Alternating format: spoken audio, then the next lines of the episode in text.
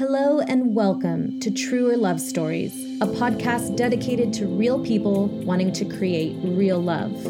I'm your host, Taryn Newton Gill. In each episode, we'll explore the stories of people who are at a crossroads in their love life. I'll help our guest navigate their personal love story by providing them with holistic ways of writing a new, more empowered narrative around love, one that's truly aligned with who they are and what they want. Hello, everyone, and welcome to my first reflection episode for the Truer Love Stories podcast. These reflection episodes are basically going to be mini episodes where I reflect on things that have come up since our last full episode with a guest.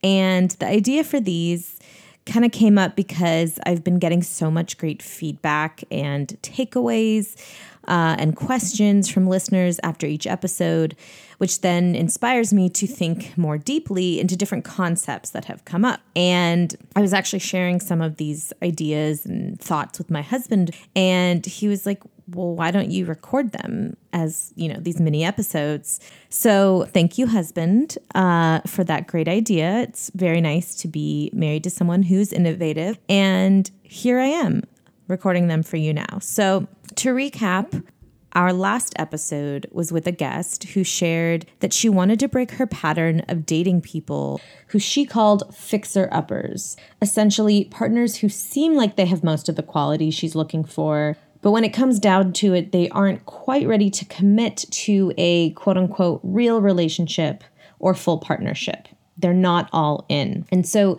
we discussed this pattern in the context of her anxious attachment style because she had mentioned that she stays with people longer than maybe is good for her or longer than her intuition knows she should, meaning that her intuition would often tell her that something was off early on, but she'd continue dating these people thinking that if she'd just adjust something in her behavior, they'd come around. You know, that somehow it was in her power to fix them. So, one of the things I kind of pointed out to her and that a listener thanked me for was how low feelings of self worth can really be a barrier to moving on when our intuition knows that we should. So, I really loved that this listener commented on it because this to me was the takeaway of the episode. Because looking back on my past relationships, I know that I stayed in them because I didn't believe at the time that I could find find someone better or more aligned or who treated me better and who appreciated me more. And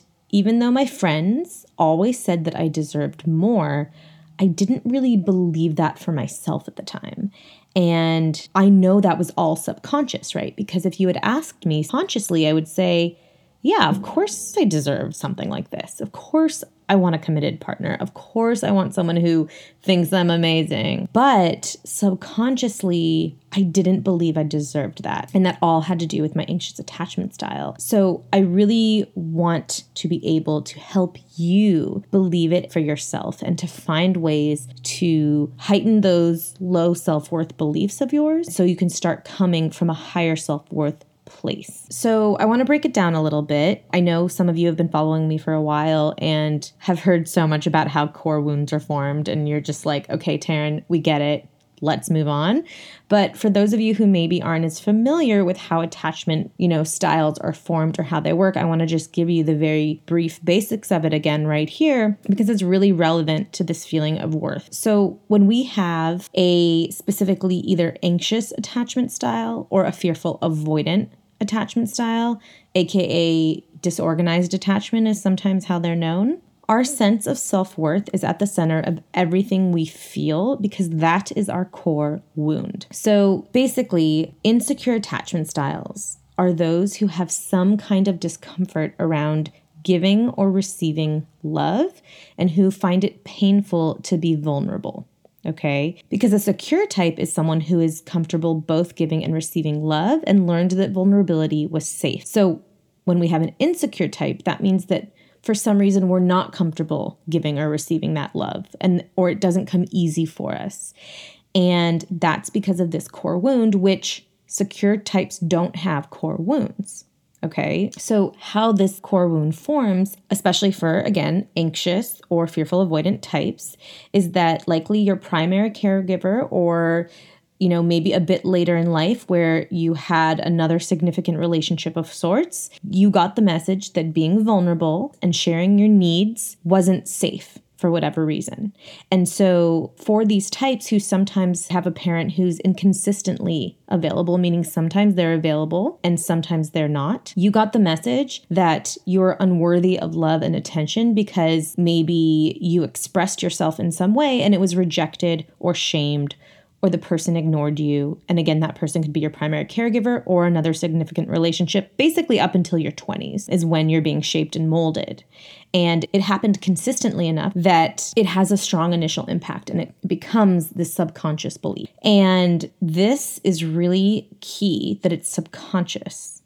And I know I've said it already, but I'm going to drill it home because it's not equivalent to your conscious level of confidence, right? And again, this was always a big disconnect for me when people talked about the concept of worth because consciously I felt worthy. Consciously, I felt like I knew what I deserved. But when it came down to it, both in my dating life and in my other relationships, it was so important to me not to be rejected by people AKA, it was so important to me to be validated. I didn't realize that's what it was at the time, but I was actually looking for validation because of that low self worth core wound that I ignored my intuition and made excuses for these people, which kept me stuck or attached in relationships that weren't good for me. And this is something I still have to work through. And I'll give you a recent example. And this example is not related to romantic love because I think that sometimes getting an example of something that's not exactly what we're going through helps us to see it more objectively and to understand it better. So, my husband and I legally got married this past January, but due to the pandemic, we're having a wedding this coming November. And this past week, after much thought and debate, we decided to fire our wedding coordinator and replace her with a new one because she was super disorganized and her communication made me feel absolutely insane. Uh, but part of that was because she was triggering me, because she was being really, really avoidant with me. And as an anxious person, avoidance sets me off right? Because it makes me feel like I'm being rejected and it like pokes at that core wound of mine. And so here's a great example of how attachment styles are malleable, right? Because I may feel more secure in my relationship with my husband and even with my friends and family, but other relationships like this one can still trigger that same core wound of mine. And so I knew I was being triggered because my reaction was extreme in relation to the situation, right? So every time I got an email or a text from her, or didn't get an email and a text from her because she wouldn't respond to me, I would become infuriated, like full body infuriation, heat. I can't think of anything else. You know, I, I literally would talk to my husband about it all day long. I couldn't let it go. All our conversations that day would revolve around it. And some nights, actually, I couldn't sleep because I was telling her off in my mind. So, not healthy, right? Not where you want to be in, especially around your wedding. But I point this out because this is the preoccupation that we talk about. When we become totally obsessed with someone, we can't let it go, right? And so, specifically in the context of my wedding coordinator, there was a power dynamic situation. There were like a few things that were setting me off, but this power dynamic didn't sit well with me since I was the paying client. So that put me in a feeling of low self worth, right? Because I expected that if I'm paying you, you will respond to me and you will help me deal with my questions. And she wasn't doing it.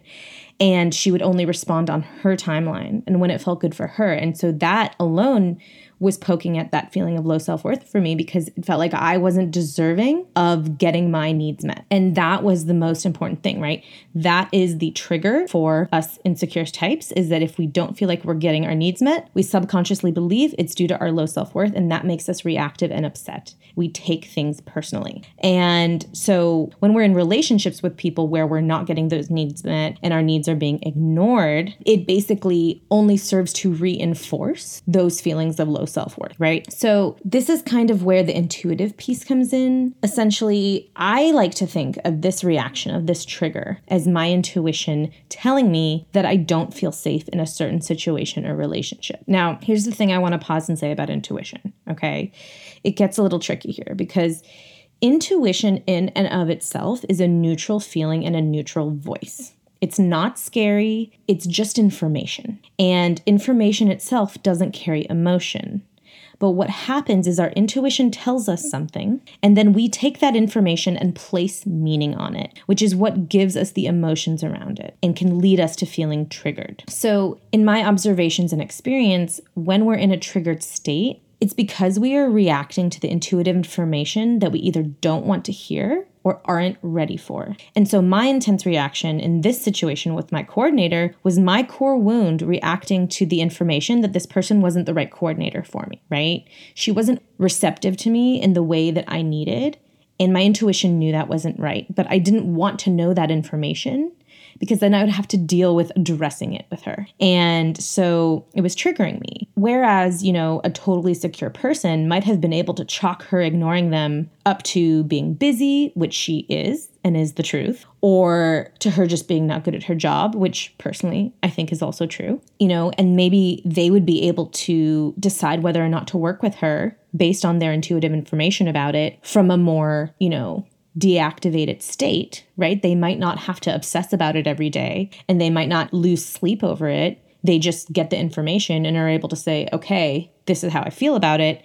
For me, it was triggering, right? I was taking it personally and I was adding all these different layers to it because I didn't know how to get my needs met with her because I didn't feel comfortable expressing myself in the situation. And so, you know, I point this out because intuition is such an important piece it's the first piece. It's the little tick we get, that little nagging feeling, like Caroline Myss, the author and speaker and coach. She so beautifully says that intuition is this nagging sensation, kind of like when you have a to do list and you know you have stuff you have to take care of right? Like we don't feel emotional over that. We might start feeling stressed when we know we haven't done it, but that's the judgment we're placing on ourselves. That's not the information itself. The information itself is you need to take care of this. And so while I wanted to end things with my coordinator months ago, right? When we know that someone isn't right for us, our intuition keeps telling us but the insecure attachment type inside makes us stay because we don't think we're worthy of leaving. And so for me, what I kept doing was I was telling myself that I was being overly sensitive and maybe I was making a too big a deal about it, you know, and all the things we start to tell ourselves when we feel like maybe we're being irrational or not giving things enough of a chance, right? So I thought, I'll just keep going with it. You know, her dad actually sadly passed away suddenly right after we signed our contract with her. And so, you know, I didn't want to be an asshole. I wanted to be sensitive to that and maybe give her the benefit of the doubt that maybe, okay, that's why you're scattered. That's why you're not responding as well, you know? But as the months went by and it lingered on, and nothing changed. And I continued to feel irritated. And I started worrying that I would be feeling this way on my wedding day or leading up to my wedding. And after all the shit that's going on in the world right now, and let me tell you, organizing a wedding during COVID is not that fun because you never know if it's actually going to happen. But all that added stress on top of something that's already stressful, did I really need to endure someone who is going to stress me out? You know? But the idea of letting her go was so paralyzing to me because I was really afraid of her response her reaction. Namely, that she would be so upset that she'd sabotage my wedding you know, because she was my coordinator, but she was also the point of contact at my venue. So even if I got another coordinator, she'd still be involved in my wedding to a certain degree. And as the gatekeeper of the venue, she had a certain level of power, right? And so my fear was that being honest with her and letting her go, she would be reactive and she would sabotage my wedding. And so these fears were keeping me in this holding pattern, you know, or that I was being insensitive because her dad died. All these things, I was making these excuses and I didn't want to act on this intuitive feeling that I shouldn't be working with her. And so I had a choice, right? I could either stay working with her and be miserable and stressed out, but in doing so, possibly avoid the potential that firing her would create even more conflict, right? Or I could take the risk that she'd be upset, but step into my worth in knowing that I deserved to be treated better and that I wanted more from someone I was paying to be my wedding coordinator. And let me tell you, this choice had been in the background of my mind for about six months, but it was really in the past three weeks that it had gotten so big and that I just I couldn't take it anymore. And I was just like in that preoccupied state about it, like constantly. So last week, I did not know what to do, and I kept trying to see which way the universe was pointing me. And suddenly, you know, she had said some things that pissed me off, and so I had ignored her. I started being avoidant, right? I just didn't want to deal with it. I needed time to think. And suddenly she started emailing me and following up on things that she had dropped months ago. Like she was trying way harder than normal, you know?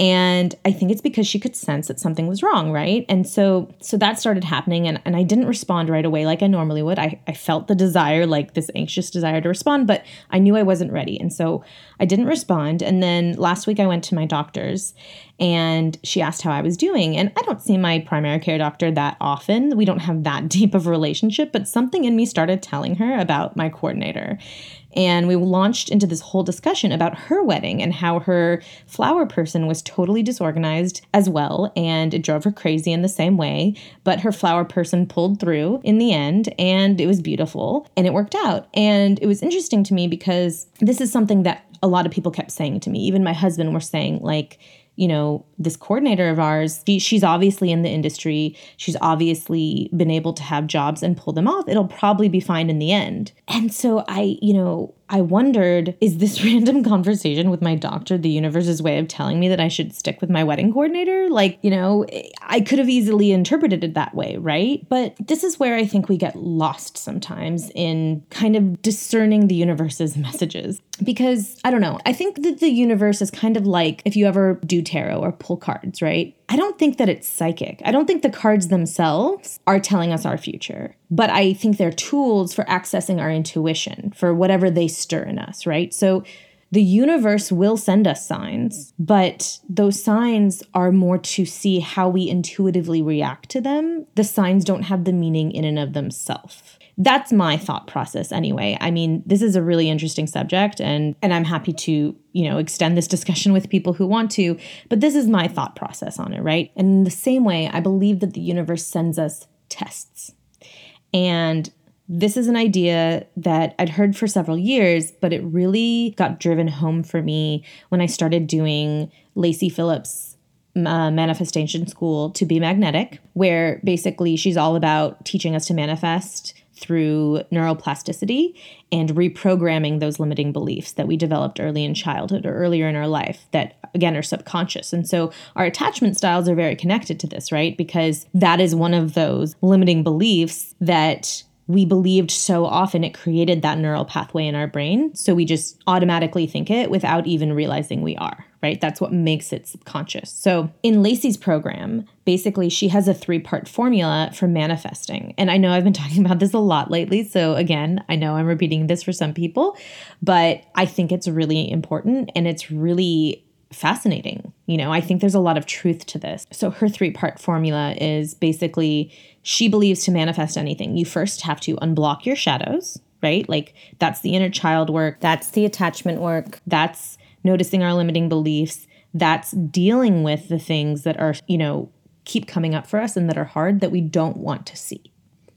So that's the first part. The second part is expanding our subconscious, meaning if all of the things that we manifest, which is what Lacy believes comes from this place of self worth and from our subconscious, right? Then our subconscious has to believe it's possible. We can't just, like, example, when I was dating, right? And I consciously thought I deserved more, but subconsciously I didn't believe it, so I wasn't attracting it. That's the key is this subconscious piece. And so if we don't believe something's possible, we're not going to be able to create it for ourselves, right? So expanders are important because they are people who have something that we want that we don't already have. But by seeing that they have it, they tell our subconscious it's possible. And so that's what expands our subconscious, right? And helps us start believing it's actually true. So that's the second part of her formula. And the third part is tests. And tests are really interesting because she believes that tests are really what determine what level of self worth you hold for yourself because a test will tempt you to choose something that puts you in feelings of lower self worth like it used to. And by you saying no to the test, you will prove to the universe that your sense of worth has been lifted. And that's how Lacy says you really manifest is that you become magnetic because you know your true worth. And so I realized that my coordinator suddenly showing up to do her job and my doctor giving me, you know, these convincing reasons to stay with her were my tests because ultimately my coordinator put me in feelings of low self worth. And, you know, by not responding to me and by not taking my needs seriously, she was reinforcing that I wasn't worthy of being attended to. And intuitively, I knew that I was never going to feel safe or worthy around her. I knew that getting a new coordinator who was able to work on my terms since I'm the paying client and would be able to respond to me in a timely manner that I felt comfortable with and actually take my needs seriously, that that would put me in feelings of higher self-worth. And I could literally feel the difference in those vibrations when I thought about it. And that's ultimately what made me make this decision. Another way to say it is that my coordinator made me feel small and constricted. And the thought of this new coordinator I had interviewed made me feel big and expansive. And my friend Casey Berglund, who has an amazing TED Talk, I, I believe her TED Talk's called Let Your Body Lead. You could just put in her name too. Um, but she shares in her talk how she learned from a teacher in India that the universe has only two energies either contraction or expansion. So something's either going to make you contract or it's going to make you expand. And I knew that my coordinator was making me contract. And I knew that my new coordinator was making me feel like I could expand, like I was deserving to have someone take care of me on my wedding day. So this past week, we did it and we sent her a very concise email explaining that we didn't think she was a good fit for us. And we got some expected resistance from her. She was angry at first, but I also think that this was a test because it was poking at my guilt, right? And it was making me feel bad and making me think, like, oh, you know, that feeling of should we be doing this? But luckily, my husband handled it and sent her a reply and she came back being very nice and saying that she was sad it didn't work out, but she just wanted us to be happy. And let me tell you, I have never felt more free. I mean, maybe I've left some jobs before where I felt really free too, but this burden has been lifted from me and I feel lighter. And I can already feel so much more joy and inspiration and creativity coming through from this choice because I stepped into my worth and the universe rewarded me for it by helping things work out well. And she's not going to be the barrier i was afraid of because that's what our attachment does is it makes us afraid of the worst. And it's not black and white like that right? It's not this is good and this is bad. There's gray in between and we figure it out. So as you can see becoming secure is a process. And you know people are always asking me how do i fix my attachment style? How do i become more secure it's not something that happens overnight, and it's likely something that you'll always be working towards if you have an insecure attachment style. But as I like to say, each situation that we're in is an opportunity to choose a more secure way of being and to step into our worth. And so I really want you to start paying attention to your intuition because that is the first piece. As I mentioned in the last episode, our intuition knows our worth and is rooting for us and it wants our highest self to come through. So I want you to really pay attention to what makes you feel expansive and what makes you contract, what makes you feel big and what makes you feel small. And to notice when you're being tested and when you can take a chance and step more into your worth so I'm curious to know how this goes for you. So please feel free to email me or message me on Instagram. If you don't follow me yet, you can find me at the handle underscore truer love underscore. And of course, if you're looking for support in this process of understanding your own attachment style and you would like more guidance in creating more security in your own relationships, hit me up. I offer a free strategy session where we'll sit down and create an action plan for specifically what that would look like for you to get on your way to more secure relationships. And those can be done in a single session or with my six session package where you'd get a discount on my services and a bit more of hands on support. So I hope this reflection episode spoke to you and keep an eye out for more reflections in the coming weeks because I'm going to have them, I'm sure. so Thank you so much for listening. Keep expanding, and I'll talk to you next time. Thank you for listening to the Truer Love Stories podcast. If you'd like to share your personal love story and have me coach you on air, please email me at hello at truerlove.com. And if you enjoyed listening to today's episode, your support would mean so much to me. Please make sure to subscribe on Spotify as well as follow me on Instagram at underscore truer love underscore. You can also join my mailing list and book a free love guidance consultation with me at truerlove.com. In the meantime, stay true to yourself and talk to you soon.